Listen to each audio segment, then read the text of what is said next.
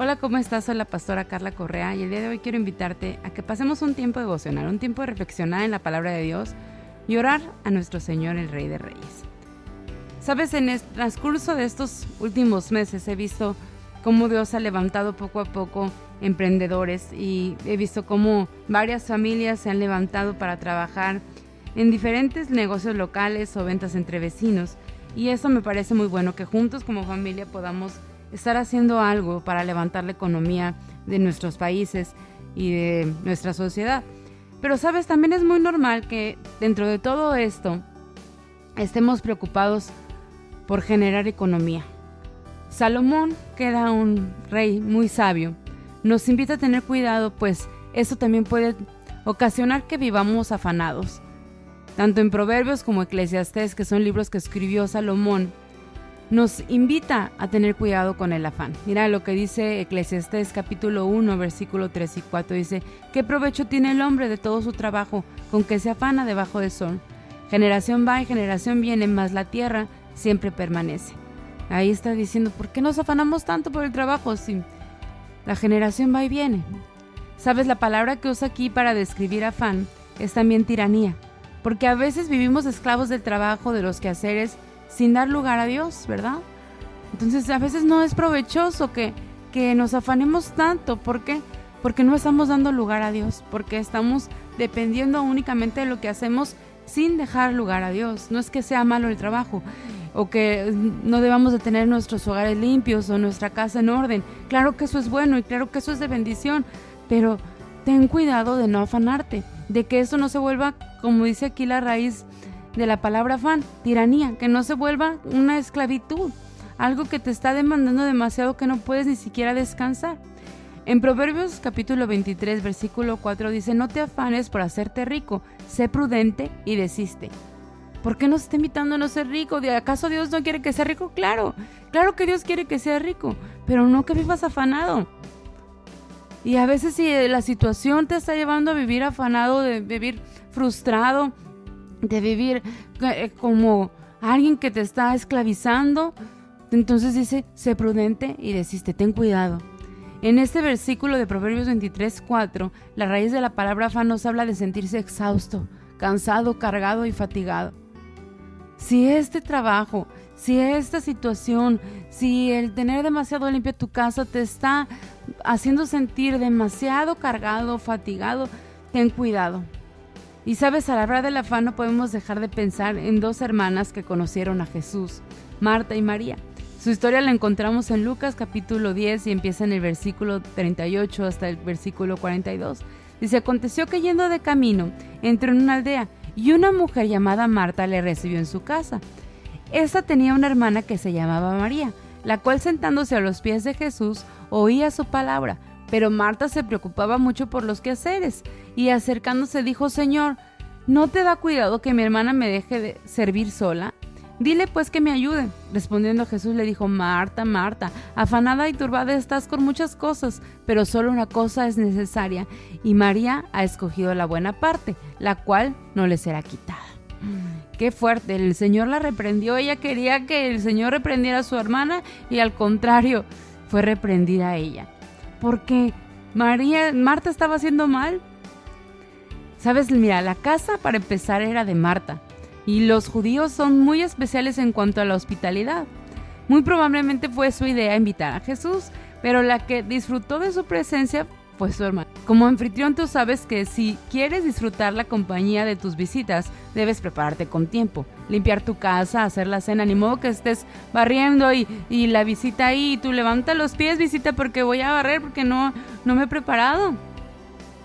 Debes de, de, limpiar tu casa, hacer la cena, si es que los invitaste a cenar, para que cuando el invitado llegue, tú puedas sentarte tranquilamente para estar con él, ¿no? Sin embargo, Marta no se preparó con tiempo no había dado prioridad a las cosas y en el momento de estar con el invitado de honor tenía todavía muchos pendientes por hacer de tal manera que estaba incluso ansiosa y perturbada como la describe aquí Jesús.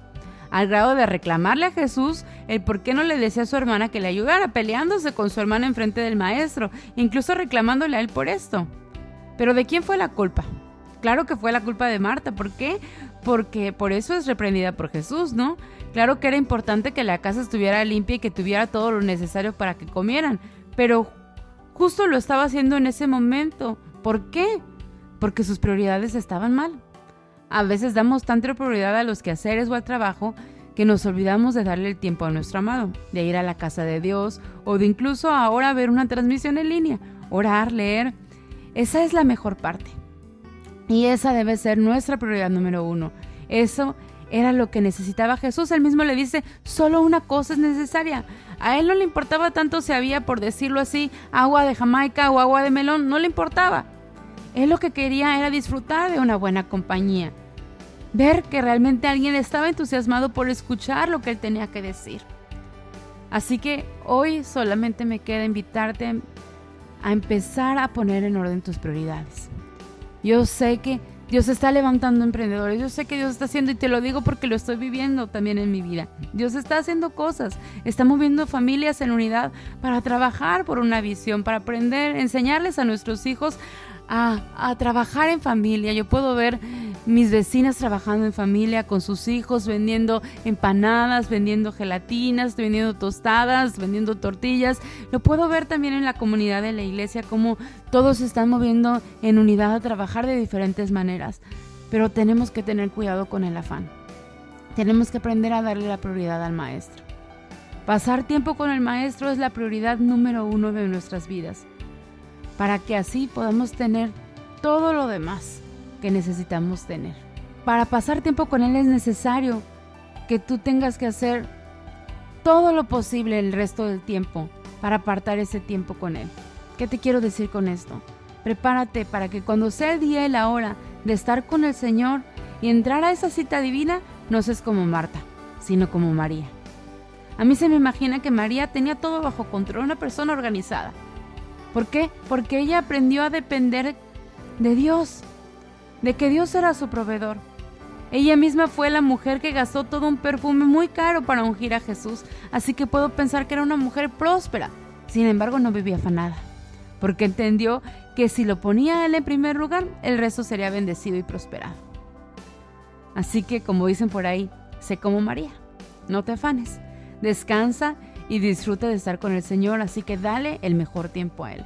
Que no sea el momento donde tú ya tienes esa cita acordada para estar con el Señor, hacer tu devocional o ir a la iglesia o escuchar una transmisión donde tú tengas que estar barriendo, trapeando, eh, trabajando.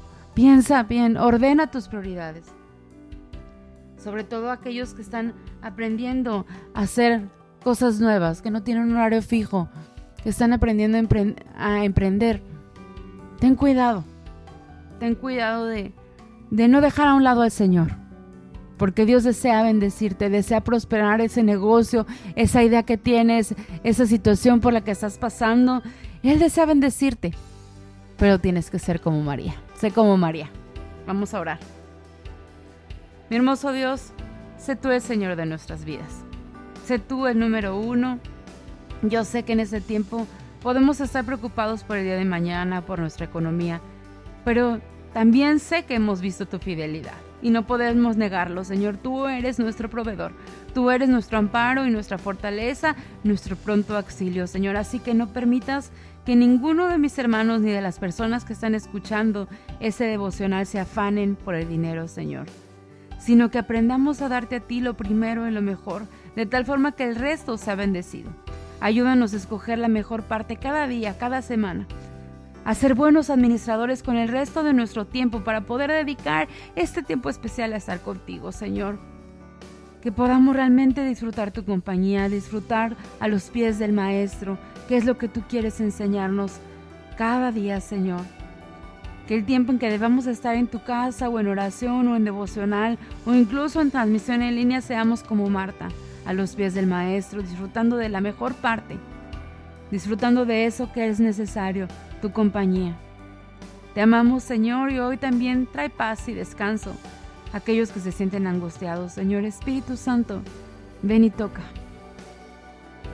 Espíritu Santo, ven y toca a cada uno, Señor, que se ha sentido tan preocupado que no ha dado lugar a tu presencia en estos últimos días. Hoy trae ese descanso que necesita, Señor, trae esa paz que necesita.